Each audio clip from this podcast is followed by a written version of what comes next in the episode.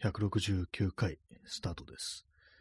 本日は2月の16日、時刻は23時37分です。東京は今日は晴れでした。はい、非常にこう風の強い日でしたね。こう夜にやってから少しマシになった感じだったんですけども、朝とかすごい風吹いてて、かなりこう、どうしたんだろうという、そんな日でした。はい。というわけで、花の金曜日という、まあ、そんな夜なんですけども、皆様はいかがお過ごしでしょうか。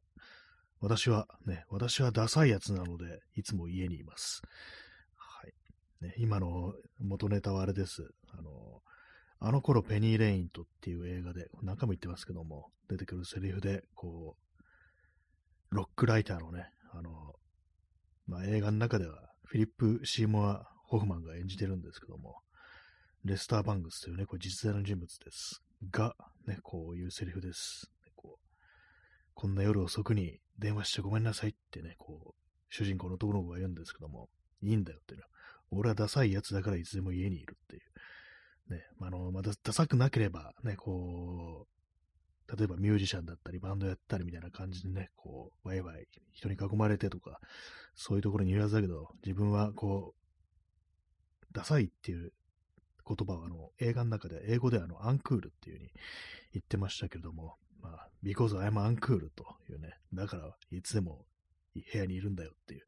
だからいいんだってね、あの電話してきてもっていう、そんなことを言うね、あのシーンがありました。はい。まあそういうわけなんで私もあの今、こう、家にいるぞという感じでね、こう、やっております。はい。えー P さん、えー明日出社なので家にいます。あそういうのもありますよね。でもあれですよ、明日出社だとしても、家にいなくてもいいんですよ。って言っても疲れますからね。やっぱなんだかんだでね、あの準備っていうか、なんていうか、今日は家にいようみたいな気持ちになりますからね。やっぱね、疲れますからね。明日のこと考えちゃいますよね。まあ、何かこう、もっとね、若いというか、ね、そういう時はできるのかもしれないですけども。まあでも、年取っても中年以降もできるのかもしれないですけども。まあでもなんかそうなっちゃいますよね。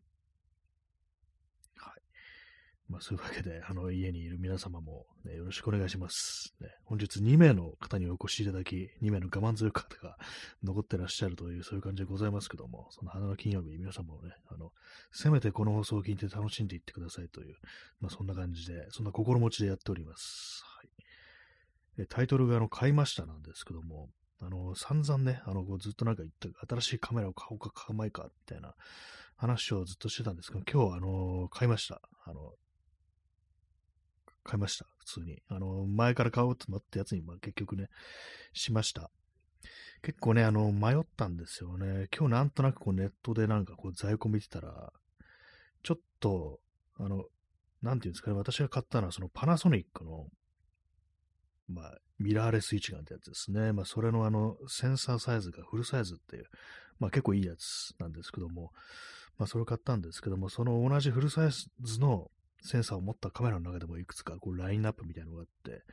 それのね、私あの、なんていうかこう、最初に出たやつの廉価版みたいな感じのやつを買ったんですね。それとは別に今日そのね、あのー廉価版のよりも前に出た、まあ、上級機、ね、プロ向けのなんかこう、やつが結構なんか安い値段出てて、といっても私が今日買ったやつよりは高いんですけども、ちょっとかなり迷ったんですけどもね、まあでも変な話なんですけども、これあの、その廉価版の方がね、性能がいいんですよ、これ。そうじゃなかったらね、私もそっちの買ってたんですけども、完全スペックとか見比べてみると、明らかにこの安い方が私に合ってるっていうね、使い方。そういう感じなんで、まあ正解の選択肢を選びました、今回。かなり迷ったんですけどもね。あの S5 ってやつなんですけども、まあもう常にあの後継機 Mark II、S5 Mark II ってのが出てるんですけども、私はその1個前のやつを買いました。安いから。あと、まああの一部ね、その S、無印の S5 にしかない機能もあるんですよね。それもちょっとあったんですけども。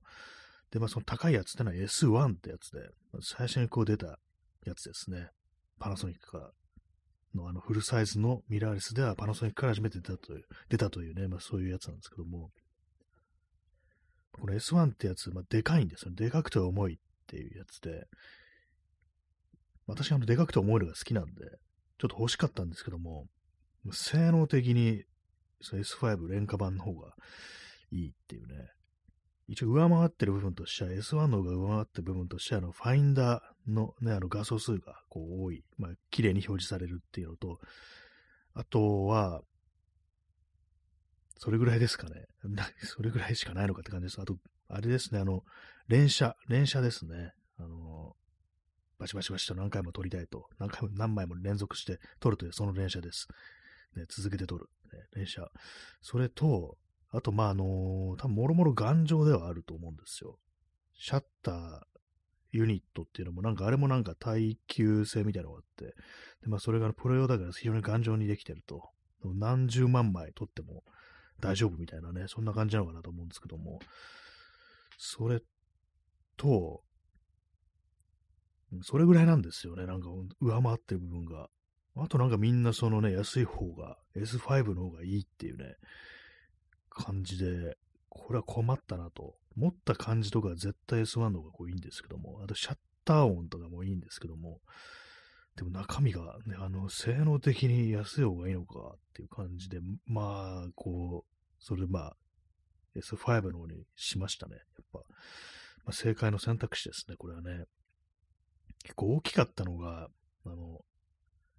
パナソニックのね、この S シリーズにあの、ハイレゾモードっていうのがあって、これは何かっていうと、あの、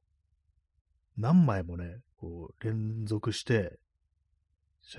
同じね、ような写真を撮って、それをあの、合体させて、で、9000万画素ぐらいのね、非常になんかこう、緻密な、こう、あれですよ、あの、解像度高い、こう、写真をね、こう、出力するっていうね、そういう機能があるんですよ、ハイレゾモード。これがですね、S1 の方にもあるんですけども、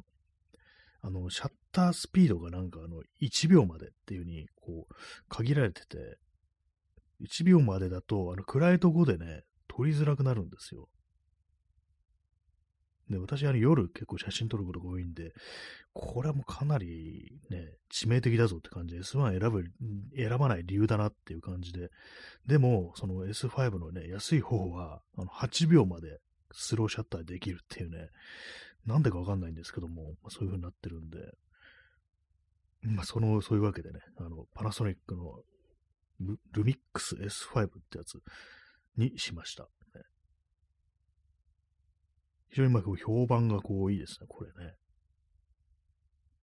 というわけで、あの、ようやくあのカメラを買ったという話をしております。ストロボさん、出遅れました。ありがとうございますね。今日も、花の金曜日ですけども、あの、家にね、部屋にいて、こう、ブツブツブツブツ、こう言ってるという感じでございます。えー、P さん、えー、幸之助もにっこり、ね、松下幸之助のことを幸之助っていうのを初めて聞いたような気がしますけども、そうですね、そうなんですよね。パナソニックね、松下成形塾じゃないや、松下電器ですからね、要はね、パナソニックって言ってますけども、ね。まあ、パナソニック製品にそんな思い入れがあるかというと、まあ、別になくて、まあ、カメラ以外には持ってないですね。でも私、あの、最初にあのデジタルカメラ使ったのがパナソニックのやつだったんですよ。コンパクトデジタルカメラってやつですね。もうだい、もう十数年前ですけども。ねまあ、それもあってなんかこう、最初にデジタル手にしたのからね、十数年経って、またパナソニック戻ってきたかみたいなね、ちょっとした考えみたいなものはありますね。えー、ストロムさん、えー、今のルミックスってマウント共有でしたっけ？そうですね。この L マウントっていうね、まあ、そのカメラのレンズガチッとはめる部分の規格ですね。L マウントっていう風になってて、これあのライカとシグマとパナソニックであの共通っていう感じで、だからまあライカのレンズとかをつけることもね、できるんですよね。まあシグマとかね。それもああります、あって、っていうわけじゃないんですけども、ね、まあでもなんかあの選択肢たくさんあんなみたいな感じでね、結構そのシグマのレンズと割と私あの前にあのペンタックスとか使った時にかなり愛用してたんで、割となんかね、こう好きではこうあるんで、だからまあそのうち機会があればシグマのレンズまた買おうかなみたいな感じではこういるんですけども、まあつってもね、今シグマってのはど、どのマウントでもレンズ出してますから別に何でも同じなんですけどもね、ね、まあ、そうだ、そうなんですよ。ライカもね、ライカのレンズもね、つけることができる。しかし、高すぎるっていうね、一番安いので30万円からっていうね、感じなんで、まあ、これに、ライカに手を出すことはないだろうみたいなね、まあそういう感じなんですけどもね。え、ストロムさん、え、かつてはマイクロフォーサーズ組だったのに、そうですよね。まあ今もなんかマイクロフォーサーズがね、残ってて、なんか動画とかすごいやる人には、ね、いいみたいな感じらしいですけども、ね、通のフル、マイクロフォーサーズっていうのはセンサーのね、がちょっとちっちゃいんですよね。で、この私買ったのはあのフルサイズ、でっかいやつということで、まあ、あの、大きい方がね、まあ、いいんですよね、画質とかはね。かつてはそうマイクロフォーサーズのね、あのー、しか作ってなかったのに、突然なんかフルサイズを作るぞ、みたいな感じになって、まあ、なんだろう、成功してるんですかね。まあ、S5 は成功してるのかな。S1 はあんまなんかね、微妙なんですよね、あれね。微妙だったんですよね。あの、物はいいけれども、でかすぎる、重すぎるみたいな。なんでそのミラーレスって言って一眼レフより小さくできんのにこんなクソでけんだよみたいなね、クソ重いんだよみたいなこと言われて、で、性能自体はいいけれども、あんまなんかこう他のね、だったらニコンとかキャノンの方がいいやみたいなね、ソニーの方がいいやみたいな感じになっちゃったみたいなね、ことを聞いたんですけども、でもなんかこう、わかる人にはわかるみたいな、そういう良さみたいなのは、こう、評判はね、良かったらしいですね。えー、ストロムさん、えー、オリンパスもカメラやめちゃいましたしね。あ、オリンパスってカメラ、オリンパスなんかいろいろなんかありましたよね。あれなんか私もよくあの把握はしてないんですけども、なんか変わって、でもあのオリンパス自体ね、オリンパスのカメラ自体は、ね、普通に存続はこうしてるって感じで、で今日もなんかちょっと触ってきたんですけど、ヨドバシカメラとか見て、うん、オリンパスかっていうね、なんか山なんかね、登る人はオリンパスがいいみたいな、話はなんか聞きますね。山、山登ってるっていうか、昨日なんかたまたまネットで検索してて、登山やってる人が、なんかこう、何がいいのかみたいなことをね、こう書いてて、結局、オリンパスかもしれんな、みたいなこと書いてたんですよね。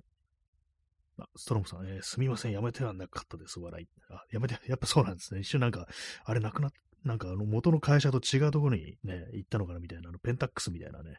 感じになったのかなと思ったんですけども、普通に置いてありましたね。まあでもなんかそう、アウトドアをかなりこう極まってる人であれば、オリンパスとかね、方がいいのかもしれないですね。防水とか、そういうのがね、なんかこう、非常に強いみたいなことらしいですね。あと、まあちっちゃいのと、あと望遠ですね。望遠でなんか鳥とかね、なんかこう、そういうの撮りたいみたいな、動物とか撮りたいみたいな人は、割とね、オリンパスを選んでるような、そんな気がします。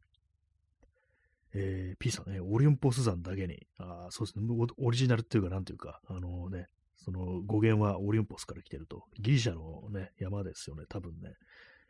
オリンポス、どこにあるんですかね。ギリシャの地理に詳しくないというか、あんまりその辺の知識がないもんで、あれなんですけども、ね、オリンポス。なんかギリシャ語のそういう地名って妙になんか印象に残りますよね。まあ、あの、触れるね、機会が多いからかもしれないですけども。ね、でもなんかちょっとびっくりするのが、あの、ギリシャ神話かなと思ってね、たものがローマ神話だったりするっていうね、なんかあのギリシャ神話とローマ神話って神が共通だったりしてね、名前の呼び方が違うけど同じみたいなね、なんかそんなあのね、こうあれありますけども、なんだかよくわからなくなりますよね。えー、ストロムさん、えー、岩合光明も猫撮るときはオリンパス。あ、そうなんですね。そう、岩合さんという写真家、非常に有名な人、猫の写真で非常に有名な人いますけども、オリンパスなんですね。あんまそうですよ。でっかいカメラだと猫が警戒しそうっていう。あとなんかシャッター音でかいやつとかだと、なんか猫逃げそうみたいなね。そういうのありますね。確かあの、ああいうちっちゃめのやつの方がいいのかもしれないですね。動物撮るのがいいのかもしれないですね。なんだかんだで結構ね、あのー、それなりにね、あれ、違いみたいなものを各メーカーこう出してますね。なんだかんだ住み分けてんのかなと思うんですけども、ちょっとペンタックスだけよくわかんないですけどもね、ペンタックスは私前、前というか未だになんかこう使ったりするときありますけども、ね、ペンタックス、そうミラーレスとかじゃなくて、ね、一眼レフだけでいきますみたいなね、ことを言って、なんかあの、白黒しか撮れないカメラを一眼レフを出したりして、あれはなんかちょっと欲しいなと思いましたけども、あの30万ぐらいするんでね、まあ買わないんですけども、でもなんか白黒しか撮れないっていうのも、ね、ちょっといいの、いいなと思いました。白黒しか撮れないカメラって多分、ライカとペンタックスしか出してない、ね、ですよね、多分ね。あストロムさん、えー、ミラーボックスのあるミラーレスとかありましたよね。ありましたね。これあれですよね。あの、マーク・ニューソンっていうあのデザイナーがデザインしたっていう。普通なんか一眼レフっていうのは中にミラーっていうのがあって、で、まあそれで、あの、ちょっとあの、ボディがね、大きめになるんですけども、そういうのを省いたミラーレスっていうのは、小型化できるし、いろんなレンズもね、使いやすくなるみたいな、なんかそういう感じの触れ込みでね、こう出てきたんですけども、ペンタックスはなぜかミラーボックスのあるミラーレスっていうね、要はあの一眼レフなのに、あの多分液晶でしか、あのー、確認できないみたいな、ちょっとわけのわかんないものを作ってましたね。でもあれなんか見た目結構私好きでしたね。なんか K01 とかいうやつで、そマーク・ニューソンっていう、ね、デザイナーがこうデザインしたっていう。見た目は結構良かったですね、あれね。なんかあの、四角い、四角いカメラ、ね。長方形のカメラみたいな感じで、で、なんか色もなんかあの結構ね、可愛い感じのね、こうバリエーションとかがあったりして、あれね、見た目はなんか結構ね、未来っぽくてよかったですけども、あのー、あの感じの、あの光景みたいなのがね、こう全然出てこないですね。意地でもミラーレスはやらんのかなっていう感じですね。インスタントコーヒーを飲みます。まあ、そういうわけでね、ようやくね、カメラ上がったんですけども、レンズがないんですよね。まあ、世界にはレンズあるんですけども、それ、私の手持ちのレンズをつけるためのアダプターがないんで、あの、さっき注文しました。ねまあ、店頭にあったらね、今日買ってこようかと思ったんですけども、なあんまなくって、ね、なんか L マウントのアダプターってあんま置いてないんですよね、謎に。みんな使わないのかなっていうね。ソニーのやつとかね、なんかニコンのやついっぱいあるんですけども、このパナソニックのカメラ用のアダプターっていうのが、なぜか少ないっていう感じ。みんな純正のレンズしか使わないのかなっていうね、そんな感じなんですけども、あるいはみんななんかその買ってるから在庫が少なくなってるのかどうかわかんないですけども、だから今あの本体だけがあって写真が撮れないっていうね、レンズつけられないから写真が撮れないっていう感じで非常になんかこうね、あのあれなんですけども、なんか変な感じになってるんですけども、私のね、こう、机の上の、作業机の上のカメラ置き場には、ね、ポツンとね、こう、レンズのついてないボディだけのね、カメラが置いてあるという感じですね。まあ、すぐに使えない。ね、なんかこう、まあでもこういう時なんかあんまこう焦らなくなりましたね。もう早くね、前だったらこう早くね、あの、撮りたいみたいな感じになったんですけども、今割と平均眺めてるだけでも別にいいやみたいなね、感じで、まあそれはそれであんまやる気がないってことで問題なのかなと思うんですけども、まああのまあ明日なんかちょっとね、外出て、売ってたら、まあもう注文しちゃったやつは仕方ないんですけども、まあ別な、まあミノルタ用のね、アダプターを買ったんですけども、もう一つあのニコンのレンズも使いたいと思ってるんで、ニコン用のアダプターがその辺置いてあったら買おうかなって思ってるというところですね。でもなんかアダプターも高くなりましたね。私なんか前ね、ソニーのカメラ使ってた時は3000円ちょいとかで買ってた気がするんですけど、今なんかの5000円ぐらいしてるなっていうね。なんか値段があったなっていうね。まあ戦争とかね、なんかインフレだとか、まあそういうの挟んでますからね。そのせいかとは思うんですけども。カメラの値段なんかほんと上がりましたね。なんかね。昔ね、なんかこう、本当5万とかでだいぶなんかね、いい思いができた、いい思いができたってね、中古とかだったらなんか本当、ね、3万円ぐらいで、なんかもう、ね、楽しめるってな言い方ですけど、別にこれでなんかあの、マニュアルのレンズでよかったらそのぐらいでもうだいぶいい,、ね、いい感じになるんじゃないのみたいなところあったんですけど、今なんかね、高いですね。まあ、たまに考えるのがね、こう、これからなんかちょっとあのカメラ買いたいんだけどっていうふうにこう聞かれたら何、何を勧めるかなみたいなね。まあ、あんま熱心にやってない私がそういうのを言うのもなんなんなんですけども、なんかあの一眼レフとか逆に今こう買うのがいいのかなみたいな、ね。性能の割に安いみたいな、ニコンのやつとか、ね、そういうのが結構あるんで、まあでも一眼レフね、たまになんかこう、自分には一眼レフの方があってるのかなみたいな感じ。欲しくなったりするんですけども、まあでもなんかね、これ使えるレンズがね、ちょっと少なくなるっていうのがあって、まあ買わないんですけども、でもなんかサブでなんかね、こう、あったらいいなみたいなこと考えるんですけども、こういうのなんか本当沼って言うんでしょうね。別にお前もうカメラ持ってんなんでもう一台必要なんだよみたいな風になりますからね。はい。まあ、そんなわけで、こう、カメラのね、本体だけ、レンズのない本体だけが置いてあるという感じですね。まあ、でも結構なんかね、あの、こんだけ迷ったっていうのには、こう、あれですね、あんまこう写真を撮ることに熱心になれなくなってるなっていうのをこう感じてたんで、なんかこう、それでね、なんか、あんまこう、ね、たそれなりのもの買ってもなんか仕方ないのかなみたいなね、これでなんかね、結構お金払って、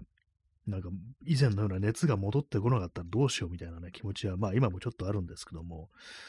ね、まあそれもあって、割となんか、なんか、ああだこうだと、2週間ぐらいね、ちょっと悩んじゃいましたね。でもなんか今日ね、ちょっと昼間というか朝というか、ちょっとなんか考えたんですけども、なんだかんだでなんかこんなこと考えてんだから、結局のとやめらんないんじゃないかっていうね、ふうに思って、ね、まあこう、まあ、写真撮るうんぬんとかそういうのをね、一切やらないでスパッとやめるみたいな風にはならなそうだと。で、なんか、ああだこうだね、あの、ずっとなんかこう、あれがあったらどうだとか、これがあったらこういうふうになんか写真とか撮んのにな、みたいなことを考えてそうだなと思って、まあ、すなわちまこう、写真撮ることどうもやめらんないっぽいぞ、みたいに思って、もうじゃあもう買うか、みたいな感じになって、今日あの、買いに行ったという感じですね。そうですね、まるっきりもうやめるっていうのは、こう、なさそうだっていう感じなんで、まあじゃあっていうね、そんなところですね。はい。まあ、買った以上、取りまくるぞみたいなね、あんまその、あれですけども、ね、まあ、規制を上げるわけではないですけども、まあでもまた前みたいにちょっといろいろね、外出て、ね、写真撮るために外出るっていう、そういうことやってもいいのかなと思います。だからあれですね、あの、ちょっと自転車のメンテをなんかこう、ちゃんとしようかなと思ってますね。まあ、私大体あの、外を自転車徘徊しつつ、こうね、写真を撮るみたいなことを、まあ、してましたから、一番熱心な時はそういう感じのスタイルだったんですけども、まあそのためにちょっと自転車のメンテしなきゃなみたいな、もう結構全ばらしみたいな感じで、こういろいろ綺麗にして、こうグリスとかこう塗ってっていうね、ブレーキシューとかね、こうタイヤもそろそろ変えるかっていう感じですね。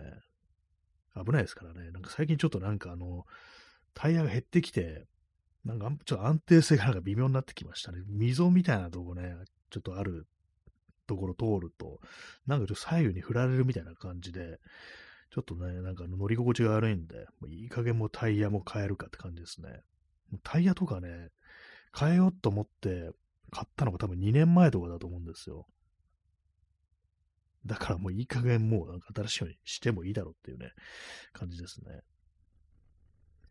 まあ、このカメラ買ったもうきっかけでなんかいろいろなんかね、こう、やってなかったこと、手つけてなかったこととか、ね、まあ、あのやらなくなっちゃったこととか、もう一度なんか見直して、ね、こう、またあの頃に戻ろうじゃないかみたいなね、まあ、それ大げさですけども、まあ、そんな感じでね、こう、行こうかなと思っております。えー、P さん、ね これあれです。パッと見てはもうわかりますね。えー、同じ形去年買ってるの。でもポケットに手を入れたらなんかしっくりこなくて気になってて、一つ大きいサイズかなって思ってたら、今年お店で見つけちゃって、でも同じ形持ってるからと思いながらおったら、これ絶対草薙先生ですよね、これね。あの草薙ね、剛さんのね、さん付け。草薙剛さんの YouTube のね、チャンネルですよね。ね、なんか、ほんとすごいですよね。あの、ほんと同じの買ってんな、みたいなね、感じでね。しかもかなりなんかあの、あんま人気がない系のね、あの、やつでも何種類も持ってるみたいな。ね、あれすごいですよ、本当にね。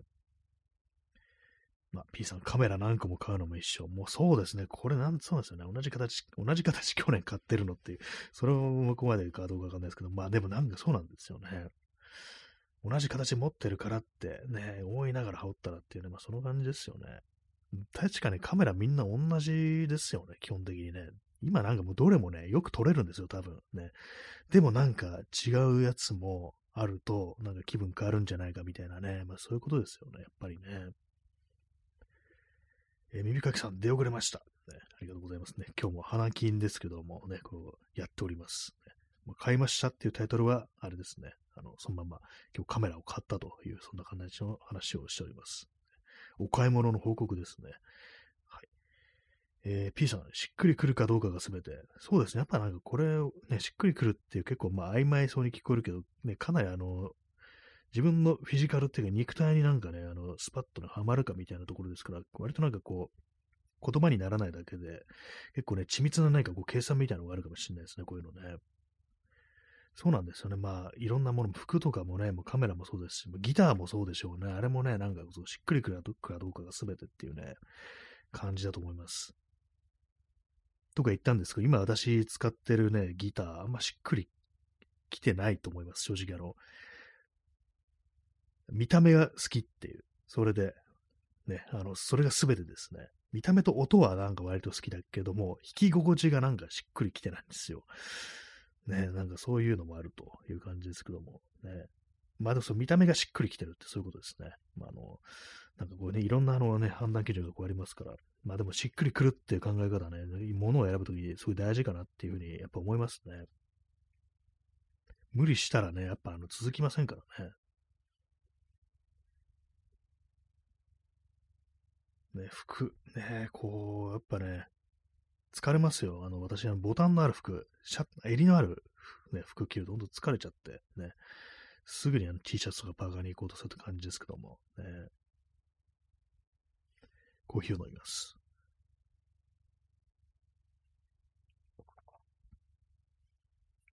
まあ、そんなわけで、とりあえずね、カメラについては、あの、まあ、これだっていうね、もの買ったんで、まあ、これ、この感じでいくぞというところですけども、でギターね、ギターそうなんですよね。あの、ペグの部分をどうにかしたいっていうね、チューニングが来るから、ね、ペグの部分を、ちょっとメンテしようっていう風になってて、で、まあ、それであの、木がね、あの、乾燥してる、して、で、まあなんかちょっといろんなパーツが緩くなってきてるんじゃないかと。いうことで、私は今日はあの、買いました、あの、タイトボンドっていうね、これまあ、ボンドなんですけども、木工用ボンドですね。なんですけども、これあの、かなりね、こう、有名っていうか、メイドイン USA のね、こうボンドなんですけども、強力で、あの乾燥するとね、あのカチカチに固まるんですよ。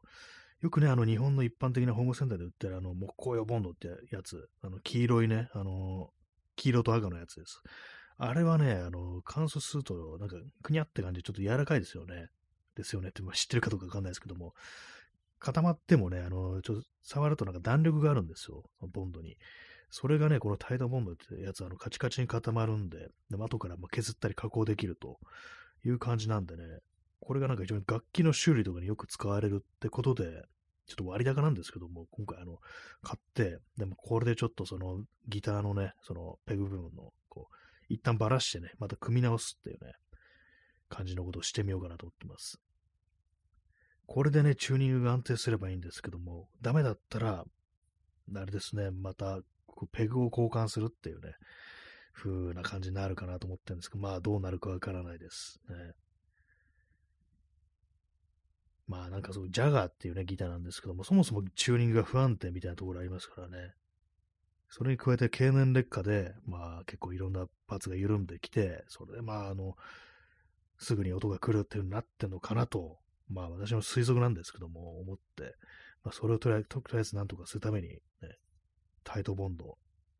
これ 225ml って書いてあるんですけど、まあ、そんなに大きくはないんですけども、うん、これ多分2000円ぐらいですね。私はちょっとクーポンとかそういうのがあってます。ね、あの、1000円ぐらいで買ったんですけども、ね、ボンドにしちゃ結構するっていう感じですね。まあ、それほど強力かつ加工しやすいってことらしいんで、まあ、これを使ってね、なんとかしてみようかなというふうに思っております。はい。えー、今日はあれですあれですね、あの、花金ということもあり、あの、2部制ということで、あの、30分経ったらまたすぐにあの、第2部ね、入りたいと思います。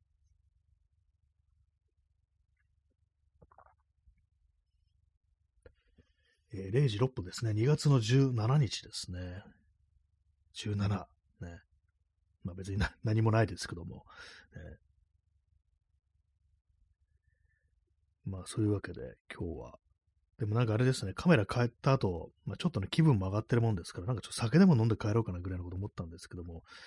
いや、やめておこうって感じで、ね、あの、まっすぐ帰ってきました。ね、まあ、レンズがないから何もできないんですよね。基本的に、あの、そのアダプターが届くまでは。ね、はい。というわけで、えー、第1部終わったらまたすぐに第2部始めたいと思います。はい。えー、第1部噛んで、すぐに第2部始めます。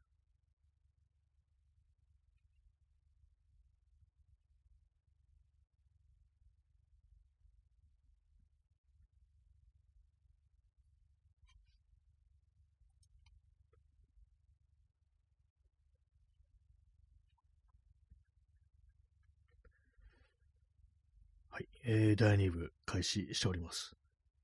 なんか外から結構風の音がまだ聞こえますね。割とこうね、今日朝のうちとかすごい風吹いてましたけども、ね、なんかゴミとかものすごい飛ばされてましたけどもね、結構道路の真ん中に、あのー、ゴミ袋とか、こう、落ちてたんで、思わず拾ってなんかね、こう、脇に寄せたりとか、こう、しましたね。車通るようなとこだったんで、これはまあ、ちょっと危ないだろうという感じだったんで、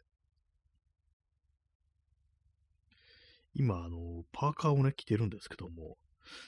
なんかね、あの、チクチクするんですよ。でも、み、ね、なんか、なんか、こう、多分ね、毛とかが刺さってると思うんですよね。あ、今取れました。ね。短く切ったね、毛って、あれですよね。生地に、服とかの生地に、あの、突き刺さったりして肌を攻撃するときありますね。今それになってました。P さん、えー、今日風が冷たくて最高気温ほど暖かくなかったですね。そうですね。あのそう風風がね、今 全然言えてなかったですけども、風がね、そう冷たかったんですよね。今日なんかあの17度だから、あ、でも14度ですね、最高気温。で、昨日の予報だと17度って出てたから、まあ暑いのかな、ぐらいな感じでこういたんですけども、意外にね、なんかこう風冷たくって、ねで、まあなんか、私、あの、風冷たかったにもかかわらず、ちょっとあの人とね、知ってる人と会ったもんですから、だいぶ暖かくなりましたね、なんてことをね、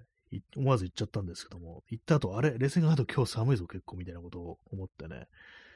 まあなんか、いや、まだ、まだ寒いね、みたいなね、あの返事が返ってきたんですけども、ね。まあね、そんなことがありましたね。そうだった、冷静に考えてたら今日寒かったんだ、みたいなね。昨日の印象で物語ってたんで、あってね、なんか、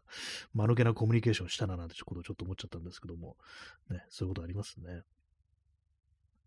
まあ、あの、勘と雰囲気であの天気をね、こう認識してますからね。まあよくある今日金曜ですね。今間違えました。あの、やっぱ今日は17度でしたね。明日はね、14度、ちょっと下がりますね。寒い、寒いというかなんというか、まあ2月ならまあそんなもんだろうって感じですけどもね。風も強いんですかね明日どうなんですかね。なんかまあおかしな感じですよね。風が強いならなんかね、あの、だいたい春先ってなると、あれですよね。生暖かくなるみたいな感じありますけどもね。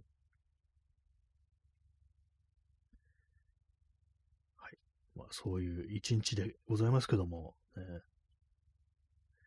あのさっきあの YouTube で90年代の,、まあ、の新宿とか、そういうね、街の様子を映した映像を見てたんですけども、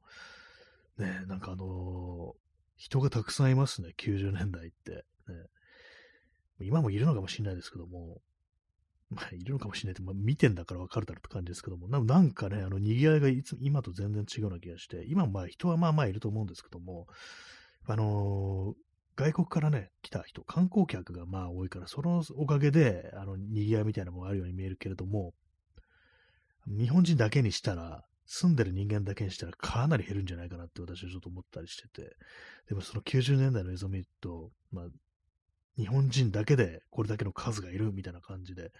すごいね、歩道とかにも人がたくさんいて、原宿の映像とかもあったんですけども、うわ、なんかすごいたくさん人いるな、みたいな感じでちょっとびっくりしましたね。今なんかこんなにね、こんなじゃないよな、みたいな。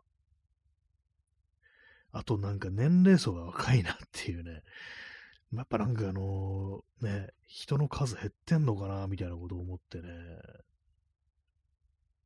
なんかあの、斜陽って感じになりましたね、ほんとね。太宰治じゃないですけども。ね、日が傾くと書いて、斜陽っていう感じですね。ねなんか昔はこんなに若者がいたのか、みたいな感じでね。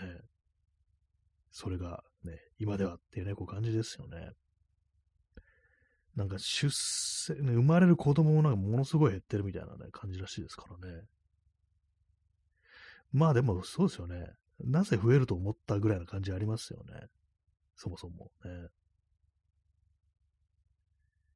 こんな、ね、まあまあちょっとなんかまたちょっと嘆き節みたいになっちゃいそうですけども、こんなクソみたいなね、あのね、社会で、政治で人が増えると思ったかみたいなね、そんなこと思いますけども、ね、このままでは、ね、今のままで、このまま少子化が続けば、みたいなこと、それ20年ぐらい前から言ってんじゃないのみたいなね、まあ、今ちょっとイメージで言ってますけども、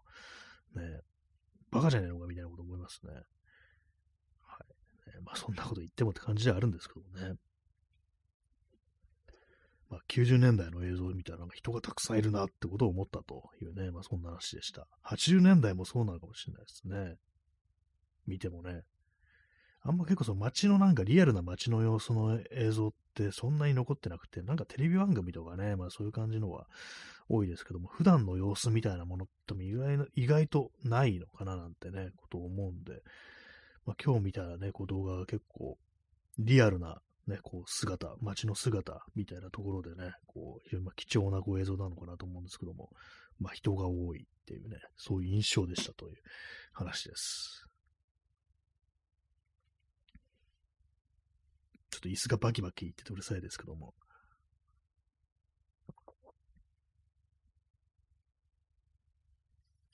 この放送のためにはなんか椅子のメンテをしたくなりますね。これギシギシ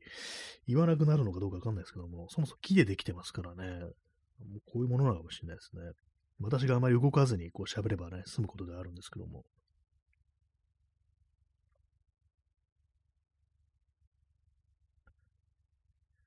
はい。まあでもね、カメラ買って、で、動画もね、かなり強いカメラなんで、今後なんかちょっとその動画をなんかこう、やろうかなっていう感じじゃないですけども、なんかあの、ね、そう題材みたいなのを見つけられたら、動画ね、こう、撮っていくのもいいなっていうふうにこう思ってます。かなりまあその強いらしいんで、このパナソニックのカメラ動画に強いっていうね、そういうことらしいんでね。まあ何を撮ったらいいかわかんないですけどもね。まあ今の、あれですね、こう時代のリアルな感じを残しておくか、みたいに思うんですけども、ね、まあみんなあれですからね、今スマホ持ってますからね、まあそういう資料みたいなものは、十分ね、ありそうですよね、すでにね。えー、P さん、80年代、これからどんどん給与が上昇していくという希望に満ち溢れた人々の表情ときたら、ね、そう、そうですね、なんかあの、顔つきにもね、余裕みたいなのが現れてるな、みたいな。まあ、それはなんかあの、ちょっと思い込みなのかもしれないですけども、確かにね、そういうのありますよね。ね、なんか調子に乗ってるといえば調子に乗ってるっていうのは あるのかもしれないですけども、ね、これ今どうなんでしょうか？どういう風に映るんでしょうか？あの未来の時代の人が見たらね。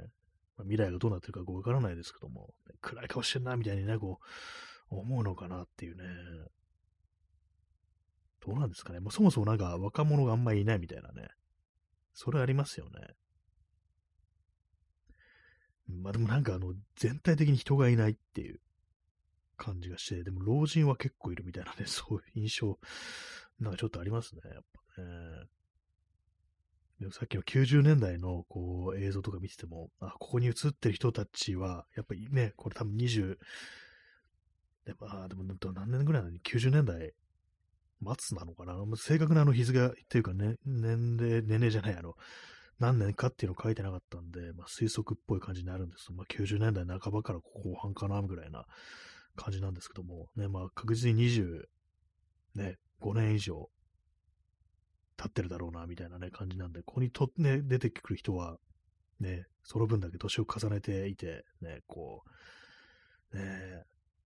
もう全員死んでるでしょみたいなね、なんか感じのちょっとよくわかんないね、変な、変なノリになってきますね、見てるとね。もうな、もう死んだ死んだもん、この人たちみんなみたいなね。もう、ね、あの、この、あの頃の、もう、あれな、活気はもうないんだよ、みたいなね、なんかちょっと絶望的な気分になってきますよね。で、なんかまたちょっと暗い話にするのもあれですけども、まあなんかこう全然違うよな、みたいなね、ことは思いますね。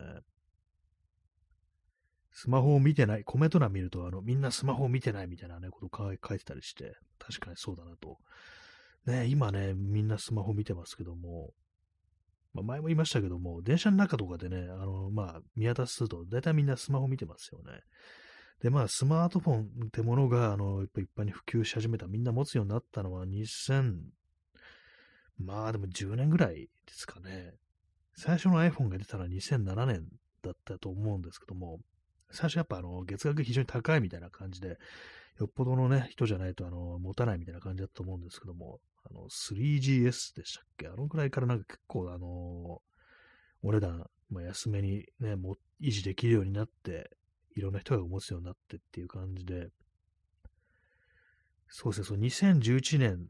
の時に、私なんか友人と、ね、なんかとも、ね、その友人があのスマホフォンに変えたって言ってて、まあ、これでね、まあ、遅いけど、今更だけどみたいなこと言ってたんですけども、だからまあ2010年ぐらいかなっていうね、持ち始めたのは、私結構遅くて2013年なんですよね。もう意地になってあんま持たなかったんですけども、スマホにしない代わりに、あの、いわゆる、あの、SIM カード入ってないね、あの端末を持ってるって、ちょっとわけのわかんないことしましたね。スマホには触れてるけれども、あの、電話はしないみたいな、ちょっとわけのわかんない運用してた時代があって、そこからまあ2013年に、まあ、スマホともにね、普通にするようになったんですけども、まあでもその、スマホ以前、もう、なんかみんな携帯も見てたような気がするんですよね、ガラケー。電車の中とか、なんかそういうイメージは、ね、印象というか記憶あるんですけども、あの時みんな何見てたんだろうってね。で、前も言いましたね。2チャンネルでも見てたんじゃないかみたいなね、なんかそんなした記憶あるんですけども、ね、あの、私はこれを見てましたっていうね、そういう情報がありましたら教えてください。私ね、あの、ガラケーではね、こう、インターネットね、こう、やんなかったんで、ほとんど。ね、よっぽどの緊急用みたいなね、感じのね、あれですね。えー、P さん、i モード。そうですね。みんな i モード見てたんですかね？何見てんですかね、i モードってね。全然なんかこう、わかんないんですけども、ね、謎ですよね。なんかメールとかのやり取りしてたのかなみたいな。でもそんなやるかみたいなね、こう感じですけどもね。え、耳かきさん、えー、今ソフトバンクで分割払いでスマホを買おうとすると、えー、事前に年収を隠される審査という屈辱があるので中古で買うことにしました。あ、今そうなんですね。分割払いで買うとそうなんですね。それ屈辱ですね。ちょっと私も今、想像してゾッとしましたけれども、ね、まあ、分割ですからね、よく考えたらね、あれね、なんか、なんか当たり前になっちゃってましたけども、冷静に考えるとね、ローンっていうんですかね、ああいうのもね、分割払い、ね、そういうことですからね、これはちょっとね、あの、避けたいですね。それ中古で買えますよね。私も、あの、中古で買い、買いましたけども、買ってますけども、ね、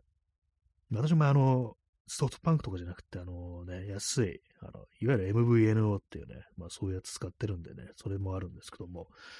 まあ基本的にもずっとね、そうですね、中古ですね。ずっとっていうか、まあここ2台ぐらいは中古で買ってますね。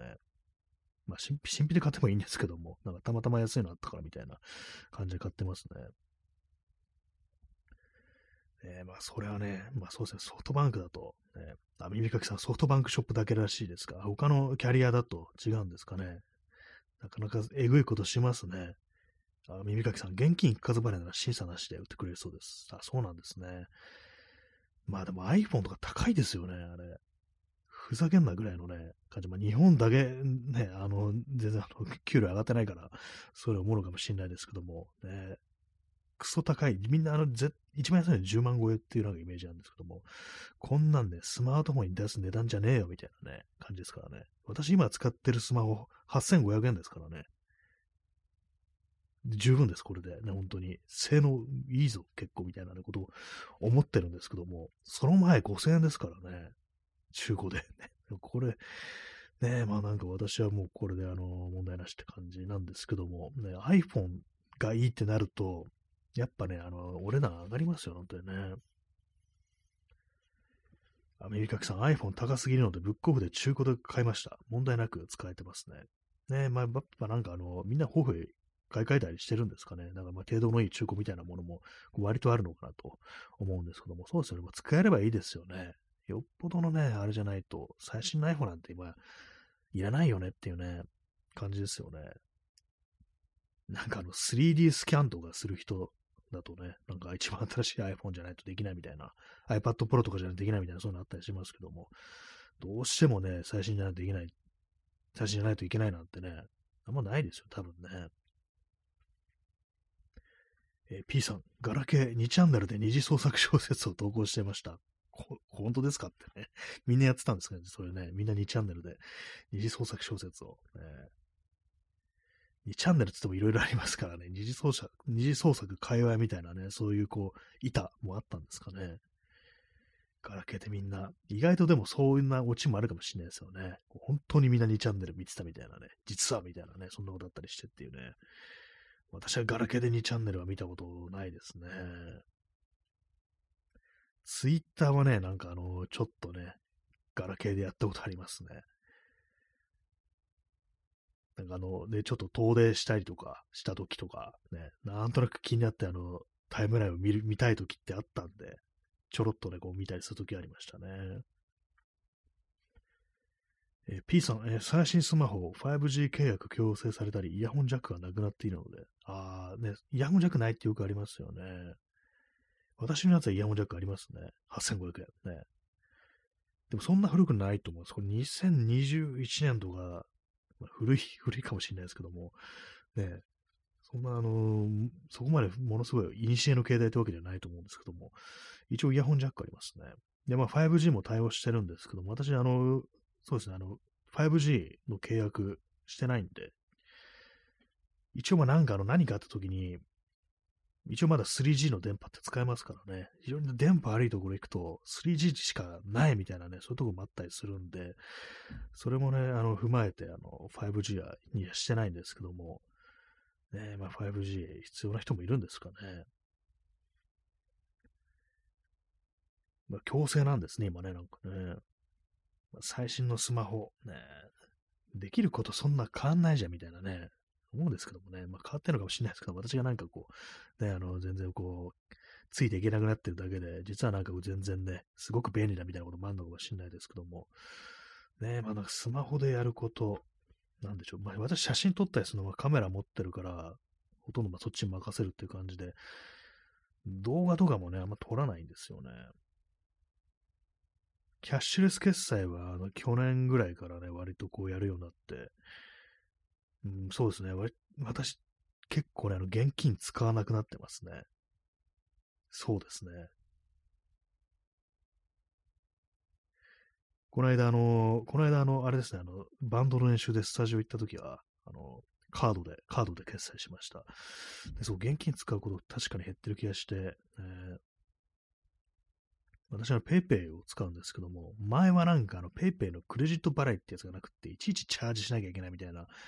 ね、そういう感じだったんで、あんま使ってなかったんですけども、今の後からクレジットで払うみたいな感じにできてて、そっちの方がしかもポイントつくみたいな感じなんで、単純な決済手段として PayPay 非常によく使うようになってますね。まあ何かこうね、載せられてるというか、なんというか、なんかそういう流れの中に嫌おなしにね、こう、巻き込まれてるような気がしてね、ちょっと嫌な感じもするんですけども。そうですね、現金、最近現金、今日なんかね、あの、ダイソーで金属磨きのクロスを買ったんですけども、こういうね、100円のもの買うのにもね、あの、ペイペイで決済してますからね。まあ、の、この金属磨きのクロスは、ギターのペグ、あの、弦を通す部分ですね。そこ金属パーツなんですけども、それをなが結構くすんでるんで、それを磨くたびにあの買ってきました。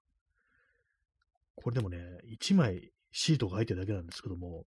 100円なんですよね。なんか結構高いなって、100均で高いなって思っちゃいました。えー、まあ、あの、金属磨きってことで、あの、くすんでしまったあのシルバーのアクセサリーとか、そのものを磨くためのものらしいんですけども、私はギターのね、こう、ペグをきれいにピカピカにしてやろうかなと思ってます。まあ、あまりピカピカでもね、あの、目立つからちょっと、ダサいっちゃダサいんですけどもね。ある程度くすんでる方がなんかあの、古びた雰囲気っていうか、ヴィンテージっぽくなっていいのかもしれないですけどもね。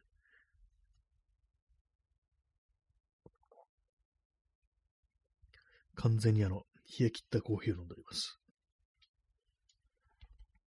昨日あの話したあのトップバリューのジンジャーエールカロリーライト。ね、これ一応飲み干したんですけども、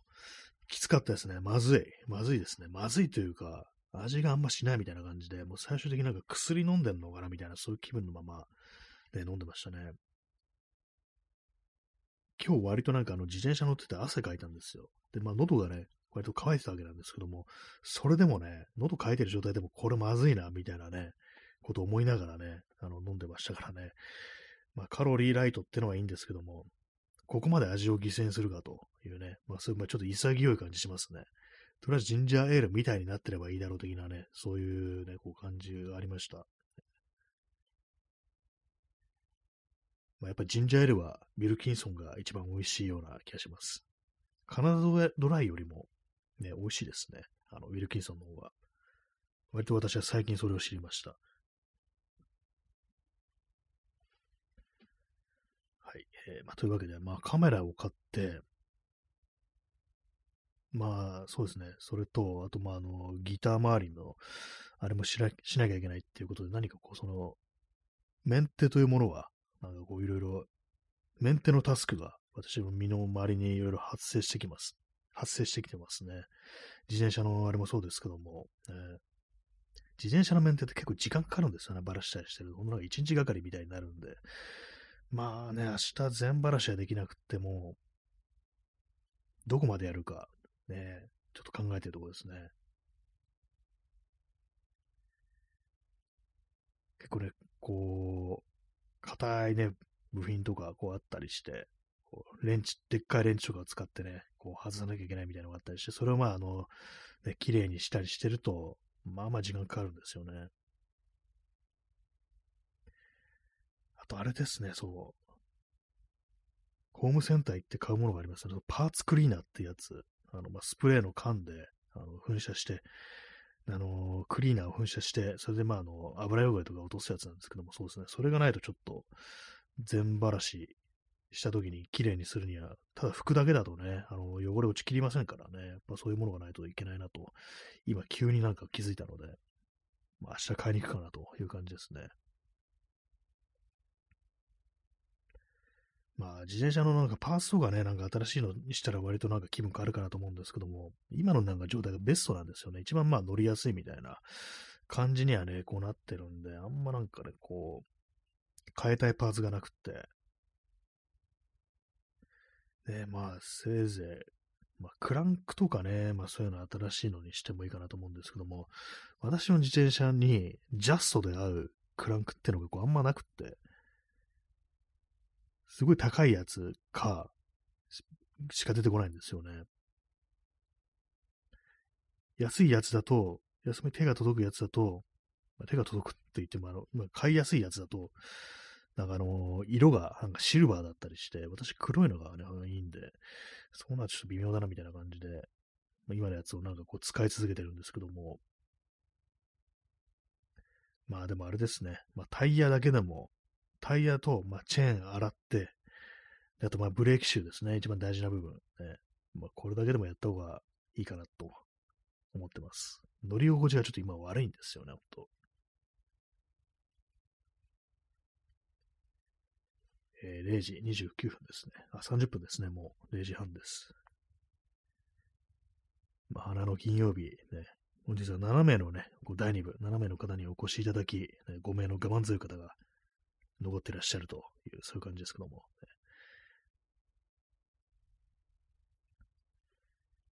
明日は、まあ、晴れということもあり、ね、写真でも撮りに行くかと思うんですけども、レンズがない。ね、レンズがないです。早いとこ、そのアダプターが届いてほしいですけども、ね。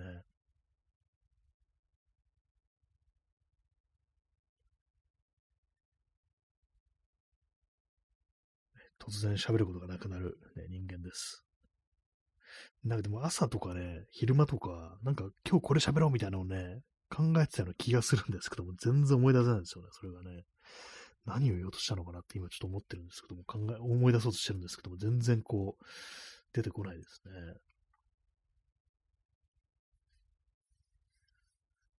まあ、思い出しました。あの、日本人は、あんまなんかこう、というか、ちょっと違間違えました。あの、中東の人は、なんかね、日本にいる、ね、中東の人は、なんかいつも電話してるっていうね、印象はあるんだけど、なんでみたいなね、これ多分元はなんかツイッターだと思うんですけども、それなんかまとめた、なんか記事だったかなんだかだと思うんですけども、そういうのがあって、まあ、中東の人はなんかずっと電話したりなんか喋ったりしたけど、あれは何なんだっていうね、ふうに言ってる人がいて、そしたら、まあ、あの、要はあの、家族とか友達とだべってるというのはそういうことらしいということで、で、それでなんかこういろんなこうね、人がなんか、あだこう、だなんかこう、まあ、外国行ったことある人とか、ね、知ってる人がいるとか、ね、あの、まあ、外国人の結婚したとか、そういう人からの意見をね、がこういろいろ寄せられた結果、日本人が喋んなすぎっていうなんかそんなの結論に行き着いたみたいな、なんかそういうこう、なんかね、こう、まとめがあったりしたんですけども、